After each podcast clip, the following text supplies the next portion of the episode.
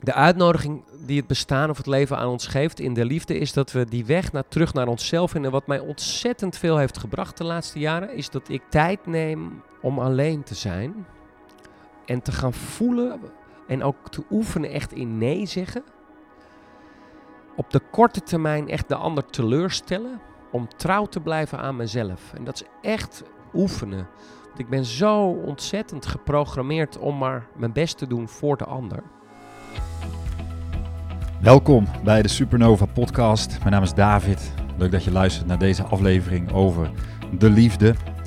Waarin ik met Hielke Bonnema in gesprek ga over, ja, we noemen het ook een spannend onderwerp. Um, ik vind de liefde ook een spannend onderwerp, om dat maar even zo te zeggen. Ik denk dat heel veel, ik denk dat heel veel mannen, maar ook vrouwen, dat wij allemaal ergens wel uh, een zoektocht hebben in de liefde. Tenminste, ik herken dat zeker in mijn leven. Uh, er is altijd wel een thema waarin ik aan het werk ben en wat er in de relatie soms, uh, wat soms ook in de relatie wordt uitgespeeld. Um, de liefde, wanneer die wel stroomt, soms stroomt het niet. Um, ik zeg wel eens, hoe is je relatie? Dan zeg ik, nou, gecompliceerd. Relaties in mijn ogen zijn gecompliceerd. Weet je, of het nu een prille relatie is of een lange relatie. Ik ervaar, ik ervaar relaties, vooral intieme relaties, regelmatig als gecompliceerd. Uh, maar misschien is juist de complexiteit van relaties eigenlijk wel wat ze zo mooi maken. Uh, en leven wij in een wereld waarin we vooral eigenlijk weg willen bewegen uit de complexiteit en, en op zoek zijn naar een soort van vervulling en, en, perfecte relatie uh, die niet bestaat, uiteraard. Nou ja, goed, daarover gaat dit gesprek. Ik vind het wel aangenaam daar met Hielke over te praten. Um, en het is ook wel een hele stap, um, denk ik, om dat hele thema van liefde en relaties soort van open te breken.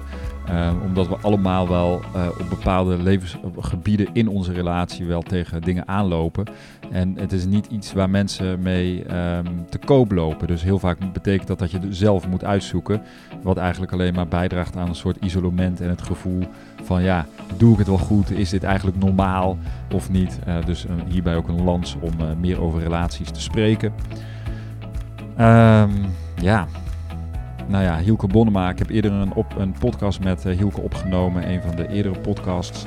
Uh, dit keer dus uh, over de liefde. Ik wens jou heel veel luisterplezier. Vind je deze podcast waardevol? Heb je er wat aan? Nou, dan doe je mij een plezier om hem te delen met iemand of even een review achter te laten in de podcast-app. En dan wens ik jou bij deze heel veel luisterplezier. Dankjewel. Volgens mij moeten we het over de liefde hebben. Zeker. Ik heb, de liefde is altijd een mooi uh, onderwerp voor, voor, Dus ja, maar ik heb geen idee wat, waar we het dan over moeten hebben over de liefde. Dus we gaan wel kijken waar dit gesprek dan heen gaat. Uh, maar als ik zeg de liefde, waar denk je dan aan? Nou, dan denk ik aan liefde. Is gewoon mij en mijn partner, Etienne. Ook aan seksualiteit, intimiteit. En ik voel ook gelijk een soort schrik. Uh, alsof er iets dichtbij, het komt ja, dichtbij. Voel ik ook. Dus het is eigenlijk een heel spannend onderwerp spannend om te praten onderwerp. over de liefde. Klopt, spannend onderwerp. De meeste van mijn klanten willen eigenlijk liever over werk praten eerst. Terwijl als je dan de liefde, uiteindelijk zie je dat dan toch de liefde het centrale, ook in werk, ook succes, zelfs in succes in werk, of als het niet goed stroomt, dat daar dan toch de liefde een belangrijke drijver in is, in al die situaties. Het is Ja. een soort centrale kanaal aan de boom van je leven. Ja. Zonder liefde geen leven. Zonder liefde geen leven. Toch? Nee. In ons bedrijf hebben we dan liefde en relaties. We hebben werk en roeping. En we hebben dan gezondheid en lijf. Ja. Maar liefde is eigenlijk de centrale boom. Liefde komt in alles terug. Natuurlijk. Liefde komt in alles terug. Als je van jezelf houdt en van je lijf houdt, is je gezondheid beter. Zorg je beter voor jezelf, eet je gezonder. Nou ja, bij liefde denken we natuurlijk, jij zei ook wel, nou, ik denk aan mijn partner, ik denk ook gelijk aan mijn relatie. Maar liefde, eh, het belangrijkste is misschien wel de liefde tot onszelf uiteindelijk. Ja, Daar begint het misschien mee. ja. Ik bedoel, hoe, hoe moeten wij als mensen in jouw eh, idee, zeg maar, groeien in de liefde? ja. Of het ontdekken van de liefde? Ja. Wat is het? Nou, het begint eigenlijk eerst met de pijn in de liefde. Dat we daar gedoe in ervaren. En ik heb in al die 15, 20, misschien zelfs al langzamerhand alweer 25 jaar, ik word steeds ouder, eh, heb ik nog nooit iemand ontmoet die geen eh, gedoe heeft of zoektocht heeft in de liefde. Ja. Het lijkt wel alsof deze hele planeet en mensen het mooie van mijn werk is dat mensen me altijd in vertrouwen toevertrouwen wat er speelt. Ook al kan het aan de buitenkant dan nog een soort rustig zijn of gezetteld zijn. Dat noem je dan een parkeerhuwelijk. Hè? Ja. Ieder doet zo zijn eigen dingen. Maar de, de, de, eh, het is ook een moeilijke tijd. Ja, dus het is heel mooi waarbij we ook voor het eerst in de menselijke geschiedenis ons ook als het ware bevrijd hebben van moeten trouwen. Uh, mannen en vrouwen zijn met name in ons deel van de wereld ook gelijk. We, vaak verdienen we allebei geld. Mhm. Dus we zijn niet meer van elkaar afhankelijk. Is dat En, een eh, voorwaarde, denk je, om eh, tot echte liefde te komen? Nou, ik denk dat het accepteren van je afhankelijkheid misschien nog wel een veel belangrijkere voorwaarde is. Mhm. En dat botst met onze ego-structuur. Met onze Ja, ik wil niet individualistische afhankelijk zijn samenleving. van mijn vrouw, toch? Nee, ik wil niet, nee, helemaal als man. Ik ben een onafhankelijke kom. stoere van de... Ja. ja, ik wil niet afhankelijk zijn van mijn vrouw. Wat denk je wel niet? Snap je? En vrouwen willen ook niet afhankelijk... Nee, dus, dat, zie, dus er is iets dat in ons, dat wil dat niet. Ja. Ja, je hebt, drie, je hebt bepaalde fases in een relatie. Je hebt eigenlijk drie fases in een relatie. Je hebt dan noemen wat we de symbiotische fase noemen. Dat is waarbij je als een soort eh, koek aan elkaar gekoekt bent. En geen dag zonder elkaar wilt zijn en helemaal aan elkaar zit en verliefd bent. En Een beetje de eerste fase, zullen we maar zeggen. Of, eerste fase ja. in een relatie, maar dat, dat, dat verlangen naar versmelting en symbiose en Mm. dicht bij elkaar zijn, dat blijft. Dat is in het afhankelijke deel van ons. Maar we hebben ook, een, en, eh, dus behalve dat we behoefte hebben aan samen en dichtbij en verbinding, hebben we ook net zoveel behoefte aan autonomie, eigen, eh, creatie. Ja. Eh, ja, als het ware verbinding met onze eigen ik en liefde. Dus dat koord, hoe balanceer je op dat koord? Hè? Want als je, eh, zoals in mijn geval, ik ben dan wat geschrokken, vind het spannend en eh, ja, vind, ben opgegroeid eh, als een soort stoere, onafhankelijke cowboy. Hè, dat is een beetje. Hè, toen je net binnenkwam, jouw dochtertje, zie je mooi een teken, die tekent mooie cowboys nu hier. Jij had ook een mooie cowboyhoed op. Ik denk, Mooie nou, je leeft in ieder geval wie je bent. Hè? Dus dat Ja. wordt helemaal zichtbaar aan de buitenkant. Dat vond ik heel mooi eraan.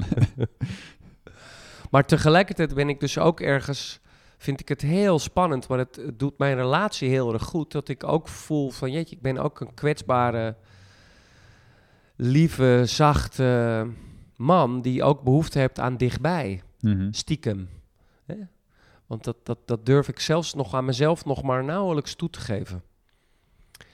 Het heeft mij eh, jaren en jaren naar mezelf kijken gekost om dat überhaupt nu zo met je te kunnen Mm. bespreken en te kunnen toelaten.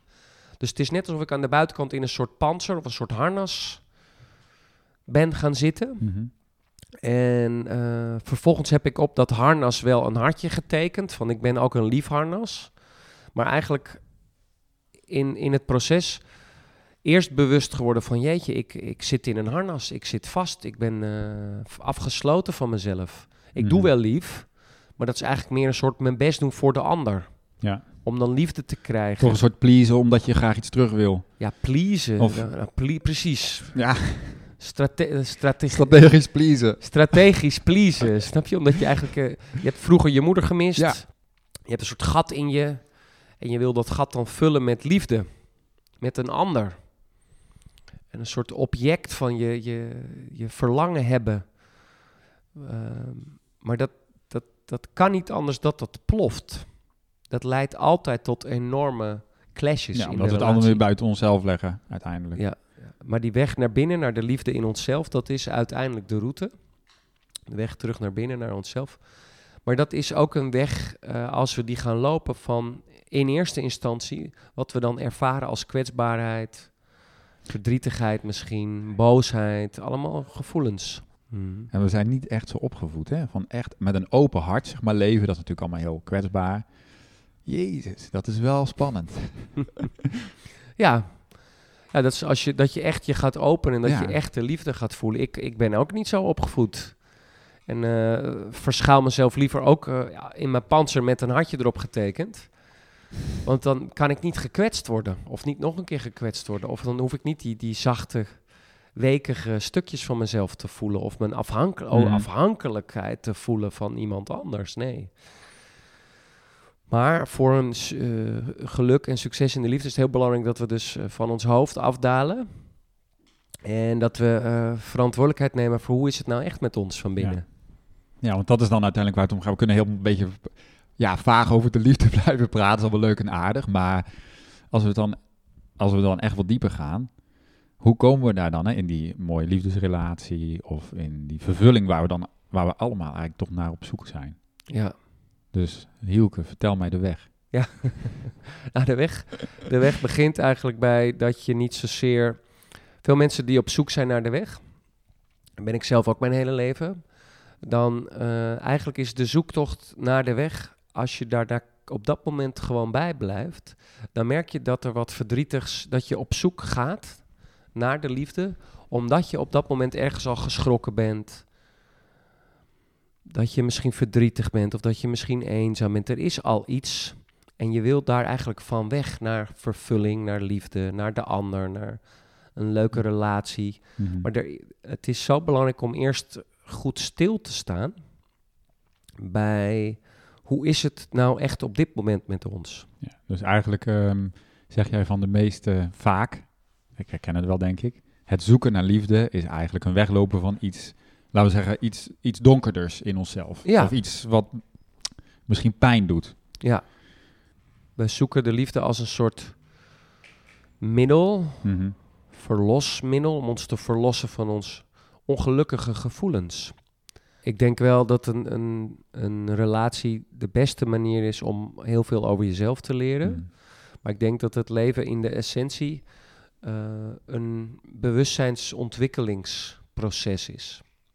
Waarbij wij als zielen in een mensenlichaam Mhm. ons leren voelen, leren ontwikkelen. Ik denk dat dat een hele mooie, spannende ontdekkingstocht is. En het is belangrijk dat je dus, het, eh, voor je het weet, wordt het een soort overlevingstocht waarbij je gaat proberen het goed te regelen allemaal voor jezelf. Ja. En dat is ook, dat is de overlevingsstructuur van onze ego. ja. Dat is ook belangrijk. Maar dan wordt een relatie onderdeel van het goed proberen te regelen Ja. voor onszelf. Het veiligstellen van je leven. Het veilig maken. Het, en ja, het leven heeft daar gewoon geen boodschap aan. Die gaat ons dan trakteren op een relatie die, waar, die weer verliefd wordt op iemand anders. Of het blijkt toch niet zo leuk te zijn. Of die andere is in één keer eh, boos. Of jij bent boos. Of jij bent verdrietig. Dat gaat altijd iets mis. Ja. En gelukkig gaat er wat mis, want dat is dan tegelijkertijd het startpunt van deze innerlijke reis. Ja.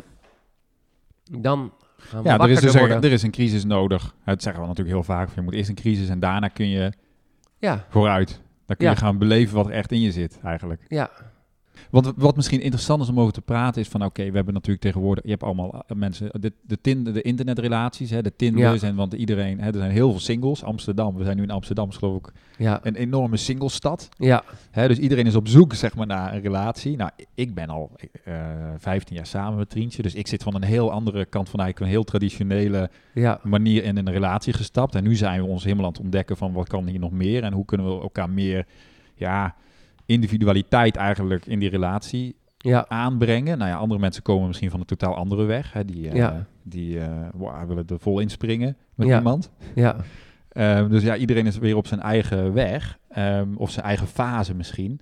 Dus ik wil, ik wil dat eigenlijk een beetje be- verkennen van die verschillende manieren waarop we dan in de liefde iets zoeken. En hoe we dan uiteindelijk toch maar bij onszelf terechtkomen. ja, Ik vond voor mezelf een heel fijne ontdekking dat ik eigenlijk mijn vrouw niet, niet zo miste nu. Ik ja, vond het eigenlijk positief. Dat ik dacht, oh ja, dat is wel goed. Ik kan goed met mezelf zijn. ja.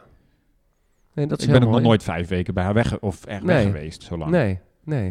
Maar het is ook heel goed om eh, te leren om, in jouw geval, om helemaal bij jezelf het fijn te hebben met jezelf. Precies. En dan ook, kijk, waar ik zelf de valkuil, waar ik mijn hele leven ingestapt ben, is dat ik vanwege gemiste liefde en gevoelens heb ik altijd een pleasende structuur, pleasende strategie gevolgd. Dat Mhm. betekent wat je net vertelde heel mooi. Hè, als ik nou doe, dan krijg ik de liefde Ja. die ik gemist heb. Als ik nou mijn best doe voor de ander, dan krijg ik die Dan liefde. blijft ze bij me. dan blijft ze bij me en dan heb ik, heb ik iemand die er voor mij is. Ja, precies. Want wil ik niet alleen zijn. Dan wil ik niet alleen zijn en dan, dan, dan, dan, dan, dan, dan kan ik mooi mijn ding doen als man en dan is er iemand die er voor mij is. Maar dat is eigenlijk een soort moedermis, missen van moeder. Mhm. Maar het is heel belangrijk dat je dus die moeder voor jezelf wordt. Dat je leert voelen, wauw, ik, ah, ik. Want wie is de ik? Wie is precies onze ik? Hè? Dus als ik hier zo zit, en zoals jij daar zit, is er een, laten we zeggen, een, een, een ego-bewustzijn, een, een ik. Ja. Maar die ik is niet altijd precies ook onze zachte, intieme, dierbare ik. Nee, dat kan ook de buitenkant, de conditionering zijn. Wat Ja, wat nu praat en spreekt en we zijn druk en allemaal dingen en een samengesteld gezin en een bedrijf. En dan ben je ook gewoon je buitenkant ik. Ja. Maar in die buitenkant ik zit een heel kleine, of misschien grote, het is maar hoe je het ziet, hè, maar Mhm. klein in de zin van eh, innerlijk kind of klein in de zin van eh, lief, zacht, Mhm. dierbaar, niet, niet heel rationeel en groot. Hè, alsof het kleine. Ja. En daar eh, zit ook weer een heel, en dat bedoel ik met klein en groot, zit ook weer een heel grote liefde Ja. onder verborgen. En ehm, de uitnodiging die het bestaan of het leven aan ons geeft in de liefde is dat we die weg naar, terug naar onszelf vinden. En wat mij ontzettend veel heeft gebracht de laatste jaren, is dat ik echt tijd neem om alleen te zijn. Ja. En te gaan voelen en ook te oefenen echt in nee zeggen. En eh, op de korte termijn echt de ander teleurstellen. Om trouw te blijven aan mezelf. En Ja. dat is echt oefenen. ja. Want Ik ben zo ontzettend geprogrammeerd om maar mijn best te doen voor de ander. Heel herkenbaar dit. Ik doe datzelfde. Allemaal voor iedereen dat willen zijn, of gezin dan, hè? Ja. En inderdaad de laatste tijd steeds meer kiezen van, oké, wil ik dit? Ik weet nog dat ik vroeger dan meeging naar van die verjaardagen, omdat Ja. mijn vrouw dat wilde. Ja, Maar Dan dat ik dan gefrustreerd was. Ja, Nee, dat ik dan uiteindelijk... En dat ik, oh ja, maar ik heb dit niet gekozen omdat ik dit wilde. Ik heb dit gekozen om jou te pleasen. Ik doe Ja. dat niet meer. nee, nee, Ja. nee. Dus dat pleasen en dat pleasen is een hele oude strategie. Dat komt dus uit die moeder-vroege kindbinding. Eh, ook de, de, de weggepoetste afhankelijkheid. Maar ook, eh, het, het gaat er dus niet om dat je probeert weer een nieuwe pleister te plakken op deze dingen. Op de wond. op de wond. Of dat je gaat proberen eh, niet te pleasen, want dan ben je, verander je meer in een soort recalcitrante puber. Ja. Eh, het is beter om gewoon jouw afhankelijkheid en dat je graag die ander wilt helpen en dichtbij en dat je bang bent Mhm. om die ander kwijt te raken Ja. en dat je daarom je best doet, dat je daar mild voor bent. Dat je niet te probeert, doordat je dat nu weet, dan weer een nieuwe strategie eroverheen te leggen, want dan ben je eigenlijk nog verder van huis. Ja. Want weet dat alle mensen dit samen delen. Ik heb, eh, ben ik heel dankbaar voor om iedere keer opnieuw te zien dat we hier allemaal mee worstelen. Losweken. Ik heb zelf in mijn relatie, het is misschien wel leuk om dan te noemen. Ik heb, wij hebben, ja, we hebben het heel goed samen, oké. maar we hebben ook momenten dat we echt wel elkaar diep in de ogen kijken en zeggen van... Gaan we dit samen nog uitzitten, weet je wel? Of zijn wij nog, kunnen wij elkaar nog steeds verder helpen, verder brengen, zeg maar, in onze persoonlijke ontwikkeling, in hoe we elkaar, eh, onszelf ontwikkelen, in hoe we elkaar triggeren, in al die... En ja, ik ben echt opgevoed met, ehm, ja, je relaties voor het leven, weet je wel. Dus dat was überhaupt nooit een optie. En die gedachte alleen al vond ik, überhaupt om daar in het begin over te praten, vond ik doodeng. Ik denk, ja, als we hier eenmaal over gaan praten, dan is het einde zoek, weet je wel. En, maar het heeft ons uiteindelijk heel veel bevrijding gebracht. Om eerlijk te zijn over die momenten dat we het even niet meer zagen zitten met elkaar. Hmm. Mooi. Nee, is een heel goed moment om dus, dat is eerlijk gewoon met elkaar gaan zitten, Ja. elkaar in de ogen Ja. kijken van, hé, hey, Is het er nog? zitten Is het er jou? nog? Ja. Hè, dus deze tijd is ook, we zijn allemaal, veel van ons zijn geprogrammeerd met liefde is voor, voor eeuwig. Maar dat is dus, in deze huidige tijd is het ook echt belangrijk dat je dus voor jezelf die plek in jezelf vindt, waarbij je autonoom kan kiezen voor wat jij wilt. Klinkt, klinkt dus vanuit mijn oude overtuigingen heel egoïstisch. Ja, Kiezen voor wat jij wilt. Ja, je hebt toch gezegd dat je gewoon bij elkaar blijft. ja. Ja, maar het is heel Hoe belangrijk. zit dat? We hebben het ook over ja, in deze tijd. Ja, hoezo is deze tijd dan anders? Ja, Vertel het even. Er zijn heel veel dingen die ik eh, eh, ook wel vind van de Bhagwan en van Osho. Maar een van de mooie dingen die hij ooit zei, dat heeft me toen wel geraakt. Hij zei ooit, I want you to be absolutely egoistical. Because only when you are full of love, you are able to give love to others. Dus al, ik wil je dat je helemaal egoïstisch wordt. Want alleen als jij vol zit met liefde, kan je pas echt liefde naar anderen geven. Dus dat is wel een heel mooi inzicht van hem. En vol zit met liefde gewoon voor algemene liefde. In het, voor het leven, voor jezelf. Niet zozeer liefde voor die ene ander. Nou, ook liefde voor die ene ander. Liefde voor die ene ander. Sommige, soms zie ik bij mensen die dan vluchten in polyamorie. Wat betekent dat je dan verschillende Mhm. partners hebt of een soort... Ik heb dat persoonlijk nog nooit goed zien werken. Nee. De, ik geloof dat de liefde zo'n kwetsbaar emotioneel stuk is in ons. Dat ehm, met één persoon is dat is al ingewikkeld genoeg. is al ingewikkeld genoeg. Dus als je het met die ene persoon heel goed kan organiseren en regelen dat iedereen gelukkig is, dan mag je van mij nadenken over nog een tweede erbij. Maar dat mag die ander dan ook. Ja. Dus eh, als je dat goed in jouw emotioneel een plekje helemaal kunt geven en die ander ook, dan. Maar ik heb nog nooit iemand ontmoet Waar dat fantastisch werkte. waar, waar dat fantastisch. Behalve bij die mensen in Amerika van die ene, dat geloofs... Oh nee, dat waren alleen de mannen met drie Ja. vrouwen. Hè? Ja, ja, ja, dat was weer een heel patriarchaal gebeuren. Ja. Nee, mijn leraar Bert zei altijd: eh, als er twee vrouwen in beeld zijn, is altijd één moeder. Ja. Of als er twee Ja, dus dan is dus de, zijn, de, is de één link even naar, oké, waar zitten dus... Om onszelf beter te leren kennen, hè, kan gebeuren, wordt verliefd, whatever. Ja. En daar zit dus een moederding of een Ja. vaderding. Ik Moeder? denk altijd als er een derde wiel aan de wagen komt, dat is nooit. Dat is altijd een symptoom van de, de, de relatie. Het is wel echt belangrijk dat je dan alle hens aan dek om te kijken of je de relatie kunt redden. En eh, het is eh, ook belangrijk om dan uit de schuld en de schaamte te blijven weer. Hè. Dat blijft heel belangrijk in jezelf. En dan echt gaan kijken, wat wil dit symptoom ons vertellen over de liefde die we verloren? Willen wij nog echt dit met elkaar doen? En het zegt ook altijd iets over die ander. Mhm. Is ook belangrijk. En dus, la, dus er is dan ehm, een bepaalde moeder... Jij zegt één, één is de moeder, of Ja. zo. Ja, dus als een man twee vrouwen heeft, dan is uh, vaak de moeder is dan, dan, is, dan heeft hij een moederprojectie. Of introjectie is eigenlijk het vakwoord, ingewikkeld woord. Projectie kan je nog zien, een introjectie is zo sterk dat je het niet ziet. Ja. Dan is vaak de vrouw die je thuis hebt en voor jouw kinderen zorgt moeder geworden. En dan zoek je buiten de deur nog je seksuele relatie. Mhm. En dat is dan in een verstrikking. Jij ziet niet meer goed dat die, dat, dat in één persoon kan. Door oude pijn in jou. Mhm. Maar het kan ook zijn, en dat is weer andersom, dat die jouw, eh, jouw vrouw op dat moment ook het heel moeilijk vindt. Want zij eh, houdt ook als het ware vast aan die moederrol en durft ook niet meer de minnares in zichzelf te voelen. Omdat vroeger haar vader bijvoorbeeld een minnares had, waar nooit over gesproken is. Mhm. Dus die minnares in haar is letterlijk verstopt, de echte liefde. Interessant.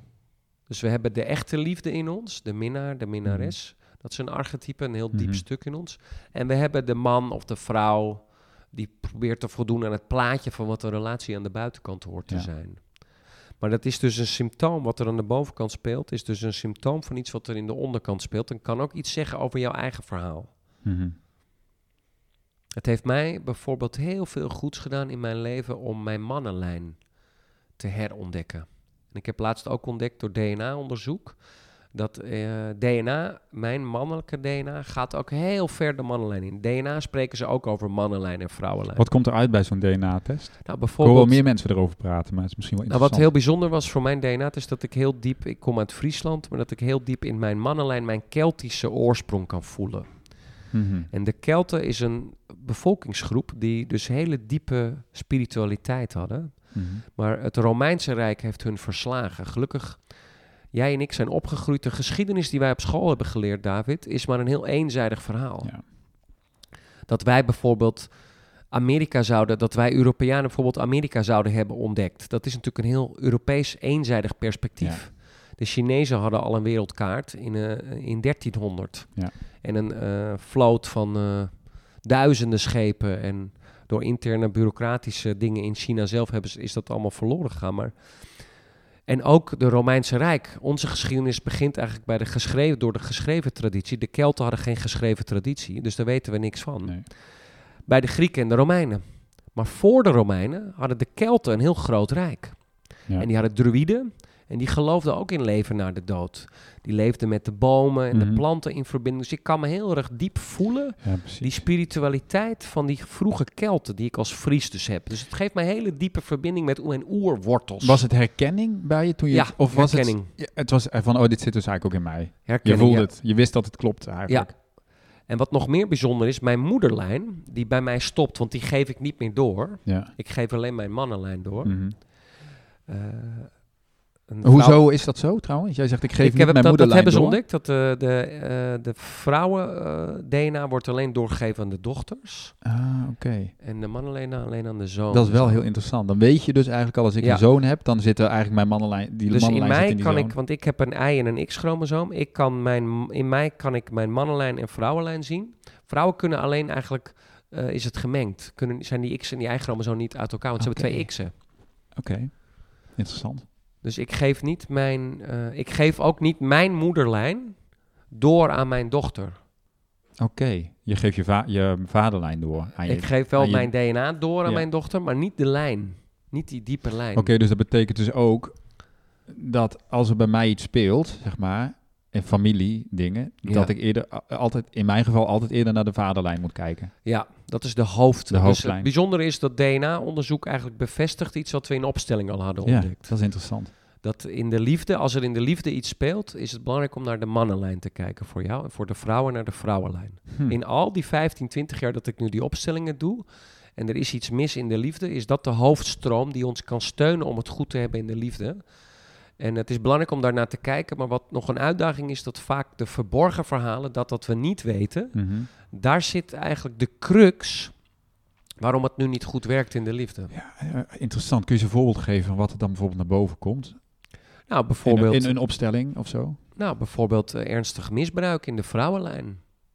Waardoor de vrouw in, in kwestie zich gewoon onveilig voelt bij mannen. Mhm. Ze wil in haar hoofd, zegt ze wel, een nieuwe relatie te willen, maar eigenlijk is ze doodsbang. Om zich over te geven Ja. aan een man. Dat hoeft dus niet altijd in het huidige leven te liggen. Nee, angst, je kan bij je moeder liggen, Ja. bij je grootmoeder, bij je overgrootmoeder. Of zelfs bij je bed overgrootmoeder, bed, bed overgrootmoeder, bed, bed overgrootmoeder. Dingen die je gewoon echt niet meer weet. Maar die maken dat in, jou, in, jou, in jouw cellen, bij wijze van spreken, het emotionele virus, zou ik bij wijze van spreken kunnen zeggen, nog leeft van dat verborgen verhaal, van die gekwetstheid. Waardoor jij nu zo ergens op een heel diep niveau zit er in jouw systeem de overtuiging: mannen zijn fundamenteel niet te vertrouwen. En ik Ja. geef me nooit over aan een man. En dan kan het ook nog zo Ja. zijn dat dus de vrouwenlijn onveilig voelt. En dat je dan gaat vluchten door papa's meisje te blijven. Door altijd je hele leven bij papa te blijven als Mhm. meisje. En wat cruciaal is, is dat op een gegeven moment in alle natuurvolkeren doen dit op de wereld, is dat je als vrouw echt langzaam, in, eigenlijk in de puberteit is dat, als je voor het eerst gaat vloeien, Ja. alle natuurvolkeren hebben daar een initiatieceremonie, een ritueel voor, dat je als vrouw echt uit het veld van vader, dus weg van papa's meisje, echt uitgenodigd wordt om echt deel te nemen als onderdeel van Ja. de vrouwen in het veld van moeder. En voor de mannen precies zo. Ik ben van huis uit een moederszoontje, dus daar heb Mhm. ik heel veel last van gehad. Mhm. Daardoor, eh, toen ik jong was, had ik het gevoel alsof vrouw, dat ik een soort afstootmagneet had voor vrouwen. Mhm. En door mijn eigen innerlijke proces heb ik zo geleerd om me thuis te gaan voelen bij mijn vader. Mijn vader knuffelt mij zelfs nu. Als Wat Friese man. mooi. Dus heb ik me, ik heb zo, ben echt als moederszoontje, waardoor het uh, niet goed lukte met relaties en met seksualiteit, ben ik heel langzaam zo bij mijn vader terechtgekomen. Dat heeft me zoveel steun gegeven. Mhm. Dat is eigenlijk de natuurlijke gang. Zo zou het natuurlijk moeten gaan. Zo zou het natuurlijk Ja. moeten gaan. Dat is ook waarom al de natuurvolkeren Ja. op de wereld ook daar initiatieceremonies voor Hebben, we- hebben we een me- methode om dat in ons huidige westerse leven, zeg maar, toch ehm, ja, te integreren? Nou, jij zou bijvoorbeeld, wat heel belangrijk is, is bijvoorbeeld als onze kinderen groter worden, Mhm. dat we dit hier bewustzijn van hebben. Het is jammer dat het niet cultureel ingebed is. Maar dat wij dan bijvoorbeeld met onze zoon samen, als die voor het eerst de baard in de keel krijgt, dat wij iets leuks doen. Bijvoorbeeld samen op reis gaan. Ja.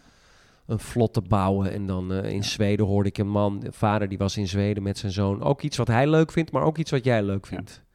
Bijvoorbeeld samen een vlot bouwen en dan met een vlot de rivier in Zweden af. Of eh, in de Ja. bergen in Noorwegen. Iets avontuurlijks voor jongens in ieder Iets geval. avontuurlijks voor jongens en voor meiden ook met moeder weg. En dan met moeder gewoon vieren dat je voor het eerst gaat vloeien en dat je een vrouw bent geworden en dat je ook echt de overdracht doet.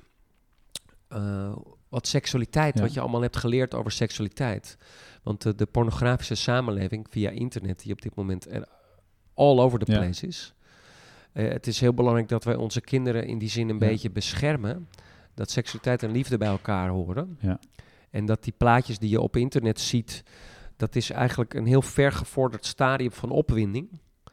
Waar Ja. niks mis mee is. Geloof me, het kan Ja. heel lekker zijn om dat mee te maken. Daar heb ik echt geen oordeel over. Alleen het plaatje, het plaatje laat een verder gevorderde staat van opwinding zien. Ja, Terwijl je in de liefde normaal gesproken tussen man en vrouw heel langzaam ja, daarheen groeit. daarheen groeit. Je mag eerst ook heel lang handje vasthouden. Je mag eerst ook heel lang handje vasthouden. Maar helaas, dat is dus heel belangrijk om dat te leren. Langzaam, dat je langzaam die, die, die, die echte liefdevolle seksuele energie langzaam leert opbouwen met elkaar. Mhm. Rustig. Dat je niet een rolletje gaat spelen, naspelen, omdat je dat op internet gezien Ja. hebt. Van zo moet het. En daarmee eigenlijk weggaat van je eigen kwetsbare liefde, je eigen grenzen, je eigen zachtheid. Mhm. Om heel langzaam dan rustig die ontdekkingstocht te maken. Ik heb mijn hele leven last gehad van premature ejaculatie. Mhm. En dus ben al heel jong begonnen met proberen te ontdekken waar dat nou aan lag. Nou, het ging vooral heel erg over eh, oud, oude pijn en verdriet en verkramping die te maken had met een, eh, dat heet dan een vroege bindingsstoornis. Mhm. En dat heeft weer te maken met die vroege moederbinding. Dat toen ik geboren werd, ben ik meteen in het ziekenhuis, mijn doorgeknipt, felle lampen, alleen weggelegd, flesvoeding gekregen. Dus absoluut. Er zit eigenlijk een, een angst eigenlijk in of zo. Er zit een schrik. schrik. Ja. Een schrik in mijn lijf. Dus de, de binding met mijn moeder, de vroege binding met Mm. moeder, is heel vro- er zit een schrik in mijn lijf. Dus dan door die schrik kwam ik dan meteen klaar. En om van die schrik weg te rennen, dan, dat werd dan ook hoge opwinding. Mhm. Hoge opwinding was een ander gezicht eigenlijk Mhm. van die schrik, heb ik in mijn leven ontdekt. Ja. Dus in mijn hele leven in het ontdekken en de ui- afpellen ben ik langzaam al die dingen gaan hervoelen, opnieuw voelen. En ben ik steeds dichter bij mijn, mezelf teruggekomen. Mhm. Heb ik mijn ziel weer teruggevonden, als het ware. En nu kan ik vanuit mijn ziel ook echt veel meer genieten van seksualiteit. Het is niet dat ik met de Ferrari meteen zoals een soort, bij wijze van spreken, als een schaduwpaniek in de Ferrari meteen naar de Notre Dame rijdt. En dan vlak voor de Notre Dame nog even op de rem duwen, de handrem en dan met gillende banden toch, snap je? Ja, ja, ja. Terwijl mijn vrouw nog met haar koffertje in Amsterdam staat. En, eh, eh, want zij heeft een dieselmotor, nog rustig moet opwarmen. Nu ben ik veel meer samen, rustig ja, landweggetjes. Dus ik geniet echt veel meer van Ja, mooi. wat de mogelijkheden zijn. Maar wat een ontdekkingstocht, want het is allemaal dus terug in jezelf. Ga, ja, graven, whatever. Het moet ook naar boven komen. Ja. ja, het moet vanzelf naar boven komen. Je gaat niet graven. Je, je blijft eigenlijk kijken bij waar je nu bent. Ja. Wat je nu ervaart. Gewoon heel nuchter en concreet. En dat is de startpunt van je reis. Wat een reis. Ja, mooie reis. Ja. Een hele mooie reis. Mag ik al jaren en jaren met mensen maken. Vind ik zo mooi. En hoe, ehm, ja, hoe breng je dan toch even de vraag, de opstellingen, wat is dan cruciaal en wat een opstelling dan bijvoorbeeld in zoiets kan brengen of in een relatie? Nou, het allermooiste in opstellingen zijn eigenlijk relatieopstellingen. Mhm. Waarbij dan een stel eh, bij mij komt en hun vraag. En dan zie je dat ze allebei helemaal met elkaar, wat we dan noemen, verstrikt zijn. Dus zij zegt bijvoorbeeld, ik mis de verbinding. En hij zegt bijvoorbeeld, ik mis seksualiteit. En dat, ze willen eigenlijk dat allebei, willen ze dat. Eigenlijk willen we allemaal Ze hetzelfde. willen allemaal hetzelfde. We willen eigenlijk allemaal hetzelfde. Alleen, daar zitten allerlei oude verhalen tussen. Mhm. In mijn geval, mijn moeder, wat ik je vertelde, mijn moeder of mijn vader missen. Al die oude emotionele patronen, die zitten daartussen, tussen ons in. Dus wat we dan doen in zo'n opstelling, door tegelijkertijd allebei onze ontdekkingstocht Mhm. te openen uit ons verleden. Dus onze vader en moeder erbij. Dus van de man de vader en moeder erbij, van de vrouw of van de man en de man zijn, zijn Mhm. vader en moeder erbij en de vader en moeder van de andere man erbij. Hè. Het gaat in dit geval Nee. niet over alleen heteroseksuele relaties. Homoseksuele relaties geldt dat net zo bij. En in, in onze school horen gewoon homomannen ook gewoon bij het mannenwerk. Doen ook gewoon mee. Ja. Het is niet dat die dan bij de vrouwen horen. En de lesbische vrouwen horen ook gewoon bij de vrouwen. Hè, dus dat je kunt liefde met iedereen delen. Van binnen geloof ik dat we allemaal in essentie biseksueel zijn.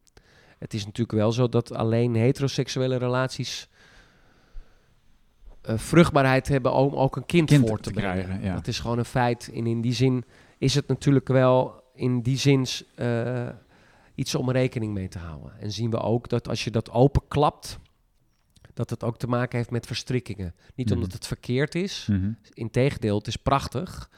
Maar wel iets om bewust van te worden en te leren en door te groeien en verantwoordelijkheid voor te nemen. Mhm. En dan zie je dus in die relaties zo bijzonder alsof al hun gedoe wat tussen hun zat, alsof ze dat hun eigen stukje van het gedoe eruit had, door dan alle pijn en dingen die gespeeld hebben in het verleden op te stellen. Ouders, grootouders, overgrootouders en de ander ook. Ouders, grootouders, overgrootouders en de verborgen verhalen, alles wat er gespeeld heeft.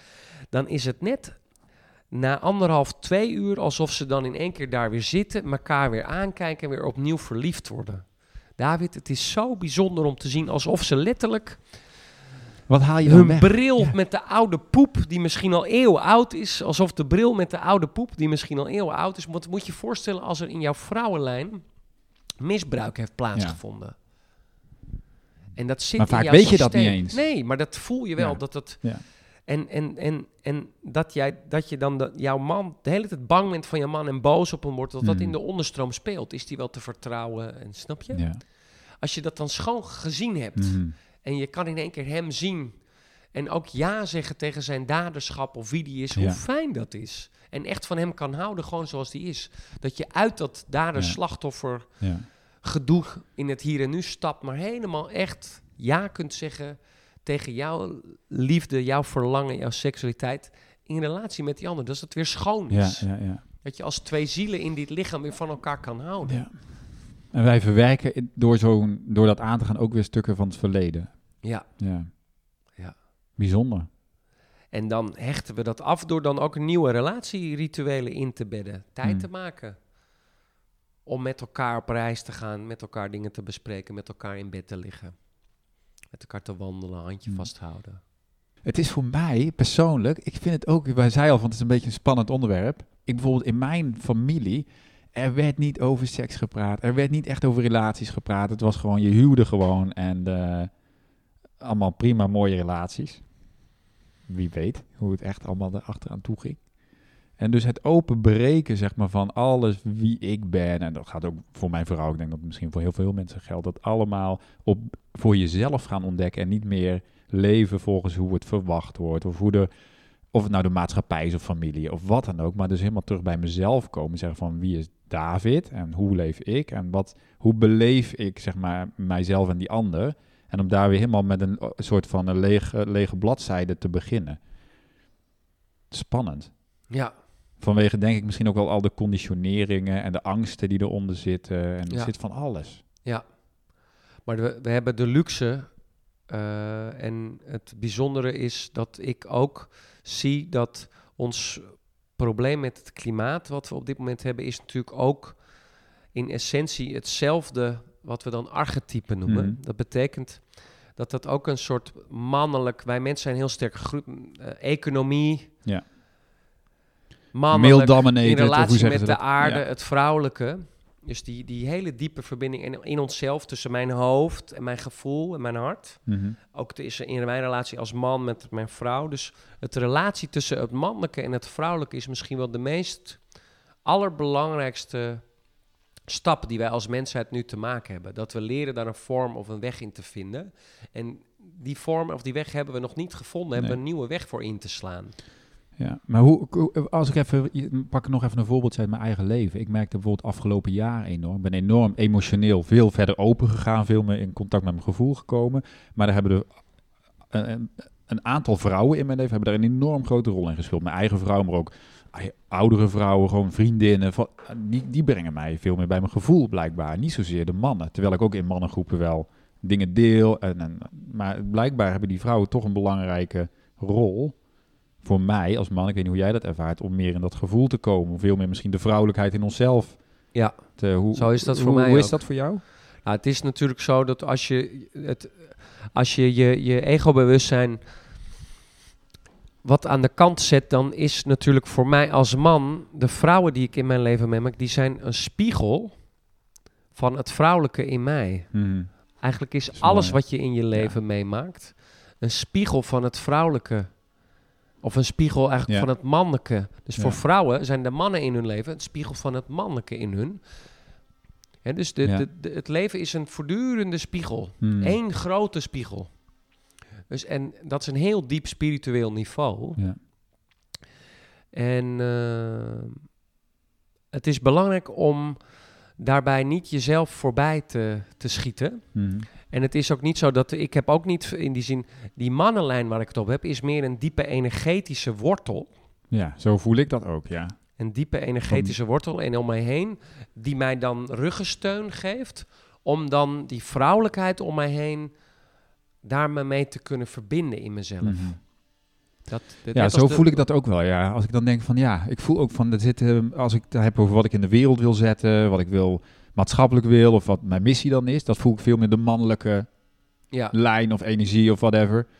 Maar om dat dan, ehm, om daarin mee in contact te komen in mezelf, dan zijn toch die vrouwen daar heel belangrijk Ja. in. het is een heel mooi spiritueel eh, inzicht van jou, David. Dat is mooi. Ik zie een hele spirituele man. Dat is heel mooi. Er zei ooit een keer toen ik jong was, zei iemand ooit een keer: eh, Het is dat Shiva Shakti ontmoet. Mhm. Dus al het mannelijke in de wereld is dan Shiva. Ja.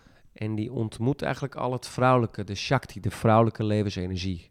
En dat danst. Ja. Het leven is de dans tussen Shiva en Shakti, tussen mannelijk en vrouwelijk. En uiteindelijk in onszelf.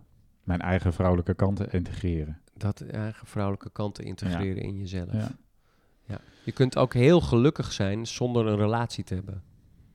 Ja, zie je dat ook, dat dat meer gebeurt in onze tijd? Want ja, Het is wel voor heel veel mensen, ik denk dat je dan een heel serieuze richting eh, als een soort monnik of dat je echt je, je pad, je levenspad echt te oriënteren hebt op het spirituele. mhm. daarin echt gaan geven, dan kan dat zin in. Maar als je niet die steun hebt, dan zijn de meeste gewone mensen hebben toch echt behoefte aan maar een goed, warm lichaam om af en toe tegenaan Ja. te kruipen, op te knuffelen of te, snap je, die, die, die, die intimiteit. Mhm.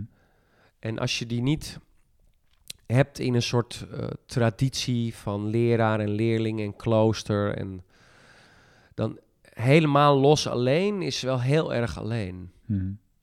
Hè, dus de behoefte aan dichtbijheid als stamdiertjes. We zijn toch echt zoogdieren, stamdiertjes hebben we allemaal. Ja. Pas, pas sprak ik een vriend- vriendin en die zei van ja, ik ben zo bang dat ik gewoon alleen blijf. Dat is eigenlijk de diepe angst. Ik ben nu uit elkaar, ik ben 40. Ja, Gaat het dan ooit nog wat worden in de liefde? ja. Ja, het is zo belangrijk om je dat... dat eh, ehm, ik heb me veel laten inspireren ook door mensen die hun hele leven in grotten hebben gewoond. Oké. Rondreizende sadhus, rondreizende verlichte meesters die dan hun hele leven in grotten wonen. en alleen dat maar allemaal mannen, rond. Dat waren in die tijd vooral mannen, maar je hebt ook vrouwen die dat doen. Ja. Het is zo belangrijk om die, die diepe verdriet en die angst voor eenzaamheid. Dit kan ook zo lekker zijn om daar eens even helemaal in te gaan zitten en daarbij te blijven. Want dan wordt alleen, wordt al één. Het kan ook heel lekker zijn. Helemaal alleen te zijn. Nou, net als alleen reizen. Geen gedoe. Ja. Want je hebt, mag de hele tijd doen wat jij wil. Je hoeft met niemand rekening te houden. Je mag helemaal in je eigen zelf, helemaal... Als je wil rustig stilzitten, als je een boekje wil lezen, als je wil lopen. Dus je, je kunt echt al je tijd besteden aan het houden van jezelf. En ik denk ook dat het goed is om te oefenen in uit te reiken naar een ander. Ja. En de behoefte... Ander verhaal is van nou, hoe ga je weer de markt op? Ander verhaal is hoe Ja. ga je weer de markt en die behoefte serieus te nemen. Want Ja. ik heb ook veel klanten gehad die natuurlijk dan zeiden: ja, ik ben de liefde naar mezelf aan het zoeken en ik hoef even geen partner. Maar dat was meer een, een, een rationalisatie, een afweerverhaal. Niet echt hun echte behoefte. Was te spannend om zich aan toe te geven. Ja. Maar het kan ook heel mooi zijn om als het ware jouw behoefte aan een relatie te zeggen van ik neem daar fundamenteel afstand van. Mhm. En ik ga een monnikenpad lopen. Maar dat echt oprecht heel erg te doen. Echt de, de, de, de, de, ja, de Christusliefde, de Boeddha-liefde, de Krishna-liefde. Hoe je het ook maar wilt, eh, vanuit welke traditie op deze planeet je het ook maar wilt doen. En dat helemaal dan te doen. En dan goddelijke liefde. Want als je, het is natuurlijk... Het is wel spannend. Ik bedoel, ik heb dat nooit gekend. Ik ben al heel lang samen. In een, maar ja, om dan te zeggen, ik ga met mezelf dit aan. Ja, ook drie jaar op retreat Ja. te gaan. Helemaal, helemaal alleen maar met mezelf zijn en de, echt Boeddha te worden. Verlicht te worden. Helemaal... is niet voor iedereen weggelegd, denk ik. Nee, voor de meeste, 99,9% van Nee. ons is dat niet weggelegd. Maar het is wel een interessant... ex- Ik zou dat dan eerder zeggen van, oh, het is een heel interessant experiment. Maar ja. Dat wil ik alleen maar even aangeven. Dat is die route. er- Dat alleen, ik wil alleen maar eigenlijk ermee aangeven Hmm. dat dus alleen zijn heel erg lief, fijn en een mooie weg kan zijn. absoluut goddelijke bliss kunt ervaren. Eh, Alsof je de hele tijd klaarkomt in de seksualiteit die je met je partner hebt. Zo goddelijk, zo blissvol kan dat zijn. Niet, niet in de, de fysieke ervaring, maar in de In, in, in je hart. innerlijke, in je hart kan je de Ja. enorme blissvolle ervaring. Ik wil alleen maar aangeven dat dus in, in het alleen zijn een heel erg blissvol aspect Ja. verborgen zit. Ja. Nou, dat voel ik ook wel trouwens. Zeker nu ik ben, ben ik alleen, ik ben veel alleen, ben Ja. veel met mezelf bezig eigenlijk. Ja. Innerlijke proces. Ik voel eigenlijk enorme liefde in mezelf. nee, daarom. Gewoon met jezelf, gewoon met jezelf. Nee, daarom. Dat zie ik aan jou. Dat is mooi om te zien. Hm. Dus dat wilde ik eigenlijk alleen maar daarmee zeggen. Ja, dat is mooi. Is er nog iets waar we planetair naartoe gaan? Want jij houdt ook van het grote plaatje, weet ik. Zeker. Jij ziet graag eh, ja, grote lijnen. Wat gebeurt er in de maatschappij, in het licht van de geschiedenis. We Ja. zitten in een enorme transitie met z'n Ja. allen. Ja. Wat is het werk wat we te doen hebben? Nou, je ziet als je bijvoorbeeld, eh, we hebben hier een kopje thee, hè? stel een kopje thee en we doen daar vuurvliegjes in. Mhm. En dan hou ik mijn hand erop, hè. Dan nemen eerst die vuurvliegjes bij wijze van spreken exponentieel toe. In een gesloten omgeving. En daarna nemen ze exponentieel af. Nou, als je ziet wat de mensheid op dit moment... Wij hebben een exponentiële toename van mensen gehad de afgelopen eeuwen. Dus wij zitten nu in een exponentiële afnamecurve. Dat zijn twee verschillende tijdperken. Mhm. En eh, astrologen hebben daar hele mooie begrippen voor. Hè? Tijdperk eh, van de Waterman. tijdperk van de vissen verlaten, tijdperk Ja. van de waterman. Maar gewoon alleen nuchterder biologisch gezien is het ook waar. Dat betekent dat je een hele andere manier van Mhm. samenwerking, van bewustzijn hebt dan in de groeitijd van de mensheid. Ja. De natuurlijke omstandigheden, net als met die vuurvliegjes, gesloten omgeving op de aarde, ons echt letterlijk en figuurlijk van binnen en van buiten dwingen om een hele grote transitie door te maken. Dan wel goedschiks of dan wel kwaadschiks, snap je? En dat we dus opnieuw gaan leren om onze harmonie en verbinding met de natuur te gaan vinden. En daar, dat zie ik bij mijn werk ook. En ik ben heel erg dankbaar dat ik in die transitie een plek heb en een rol mag spelen om mensen door middel van systemisch werk dichter bij hun gevoel te brengen. Naar hun intuïtie. Dat is uiteindelijk het werk. Dichter bij ons gevoel gaan leven. En van Zo daaruit simpel is het keuzes maken. Ja, het klinkt bijna simpel. Eh, Nee, dat is eigenlijk wat ik, eh, als ik mijn werk en Jip en Janneke uitleg, Ja. dan zeg ik dat. Het klinkt simpel, maar het is hard werken. Het is, ja, je, Ja. je hebt daar, daar op te investeren, tijd voor te maken. Je hoofd wil de hele tijd eh, aan jezelf voorbij hobbelen. Het is niet voor niets. Het is, het Nou ja, slow down is bij mij ook wel dat ik denk, oh ja, het is ook heel erg een vertraging van... ehm, ik voelde nu vooral afgelopen jaar van, oh ja, ik kom echt weer aan mijn eigen innerlijke processen toe. En terwijl ik in de red race zat, Ja, had ik daar, en dat voelde ik ook van, dit is niet oké. Ik moet aan mezelf werken. Ik moet naar binnen. Ja. Ik moet veel meer vertragen. Ik moet veel meer, ja, ehm, anders word ik niet wie ik, wie ik eigenlijk moet zijn. daarom vind ik jou ook altijd een mooi voorbeeld van de moed om gewoon uit te stappen. Uit werk, Ja. eh, je huis, je werk, gewoon echt en echt op reis te gaan, je gezin nemen. Ja. vind ik echt een heel mooi voorbeeld. Van echt die innerlijke reis maken. Ook uiterlijk op reis, Ik maar denk ook dat je dat op allerlei manieren kan doen. Hè? Ik bedoel, ehm, Ja, denk ik wel. Voor mij was dit, en dat zeg ik dan altijd, van ja, dit was wat ik nodig had. Maar het is niet zo dat, je, dat iedereen dat moet doen. Weet Nee. je wel? Het is echt niet zo van je moet je leven achterlaten en naar een eiland of weet ik het wat gaan doen. Of een Ja. heel, de boel omgooien. Ja. Maar goed, voor mij was dat nodig. ja, Ik had dat, dat zie ik nu ook. Ja, dat had ik echt nodig. Ja. Maar het is niet de voorwaarde, denk ik. nee. Toch? Ik bedoel, Nee, zeker niet. Je kunt gewoon je jezelf... kan het ook in je... Nou, doe je telefoon maar eens een dag uit. Ja. Verander wat in je dieet. Eet eens wat minder of eh, eet eens eh, een dag helemaal niet. Kijk eens Ja. wat er gebeurt. Of trek je terug, boek een kamer ergens of een huisje of eh, neem je tent en ga eens alleen Ja. in een tentje zitten. Nou weet je, dat vind ik ook mooi wat jij zegt. Want we hebben natuurlijk eh, eh, ook wel in het nieuws afgelopen misschien wel tien jaar... Hè, de individualisering van de maatschappij is altijd als iets negatiefs bestempeld. Hè? Terwijl ik voel dat nu steeds meer als een heel positieve kwaliteit. Want ik kom Ja. dichter bij mezelf. Ja, En dus blijkbaar is dat, als ik weet niet, ik ben misschien niet representatief... maar blijkbaar is dat wel iets wat ja. nodig is of zo voor ons allemaal. Nee, dat, het is nodig om je af en toe terug te kunnen trekken. Om echt op jezelf te kunnen zijn. En Mhm. te kunnen voelen, hoe is het met mij? Ja. Wa- Wat we vaak zien in de individualiteit is natuurlijk dat we nog niet echt bij onszelf zijn. Dat we door allerlei media, dat we onszelf van onszelf laten wegtrekken. ja, nog steeds. Ja, Ja. want ik kan wel alleen zijn. Ja. Maar eh, ik Ja. heb genoeg te doen op mijn telefoon. Nee, precies. Nee, maar dus echt tijd nemen voor ons eigen gevoel, Ja. naar binnen keren, dat is echt heel belangrijk. Ik eh, wil ook de podcast afronden, want ik ga zo echt kijken of ik bij mijn vrouw in bed kan duiken. En het is niet omdat ik nu ontzettend veel zin in seks heb of intimiteit, dat kan ik nu niet voelen. Want daar ben ik nu niet, ik ben niet opgewarmd. Maar juist in het koude, niet opgewarmd zijn, gewoon toch kijken of ik met haar samen kan zijn. Hmm. Niet wachten tot ik heel opgewonden ben, want dan ben ik alweer vet vooruit Ja. gehobbeld. Maar gewoon, ik ga gewoon kijken wat het gaat doen. Ik ga tijd maken, mijn telefoon uitdoen en Nee. kijken hoe het is om... Echt, dat meen ik oprecht. Ja, Dat- mooi. Nou, ik wens je een hele fijne middag. ja, dankjewel. Tot ziens.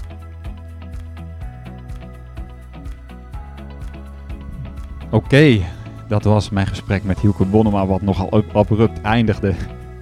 Eh, ik hoop dat je het waardevol vond. En ehm, eh, je kan Hielke trouwens eh, volgen op de sociale media, maar ook via zijn website familieopstellingen.nl, waar je meer kan vinden over zijn werk, eh, ho- eh, hoe en wat. Ehm, heb je vragen over de podcast? Stuur me een mailtje supernova.davidpieters.com Waar je ook eh, via mijn website davidpieters.com meer te weten kan komen over mijn werk. Dat is het begeleiden van mensen zoals jij eh, met het opstarten van hun bedrijf of het uitbouwen van hun bedrijf door middel van hardgedragen marketing, hardgedragen ondernemen.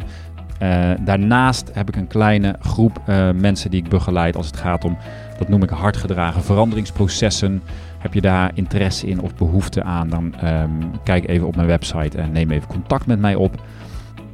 En nogmaals even de vraag, als je deze podcast waardevol vindt om hem te delen met een vriend of een vriendin, een review achter te laten bij Apple iTunes. En dan eh, ben ik jou daarvoor eh, zeer dankbaar. Ehm, volgende week hoop ik er weer te zijn met een nieuwe aflevering.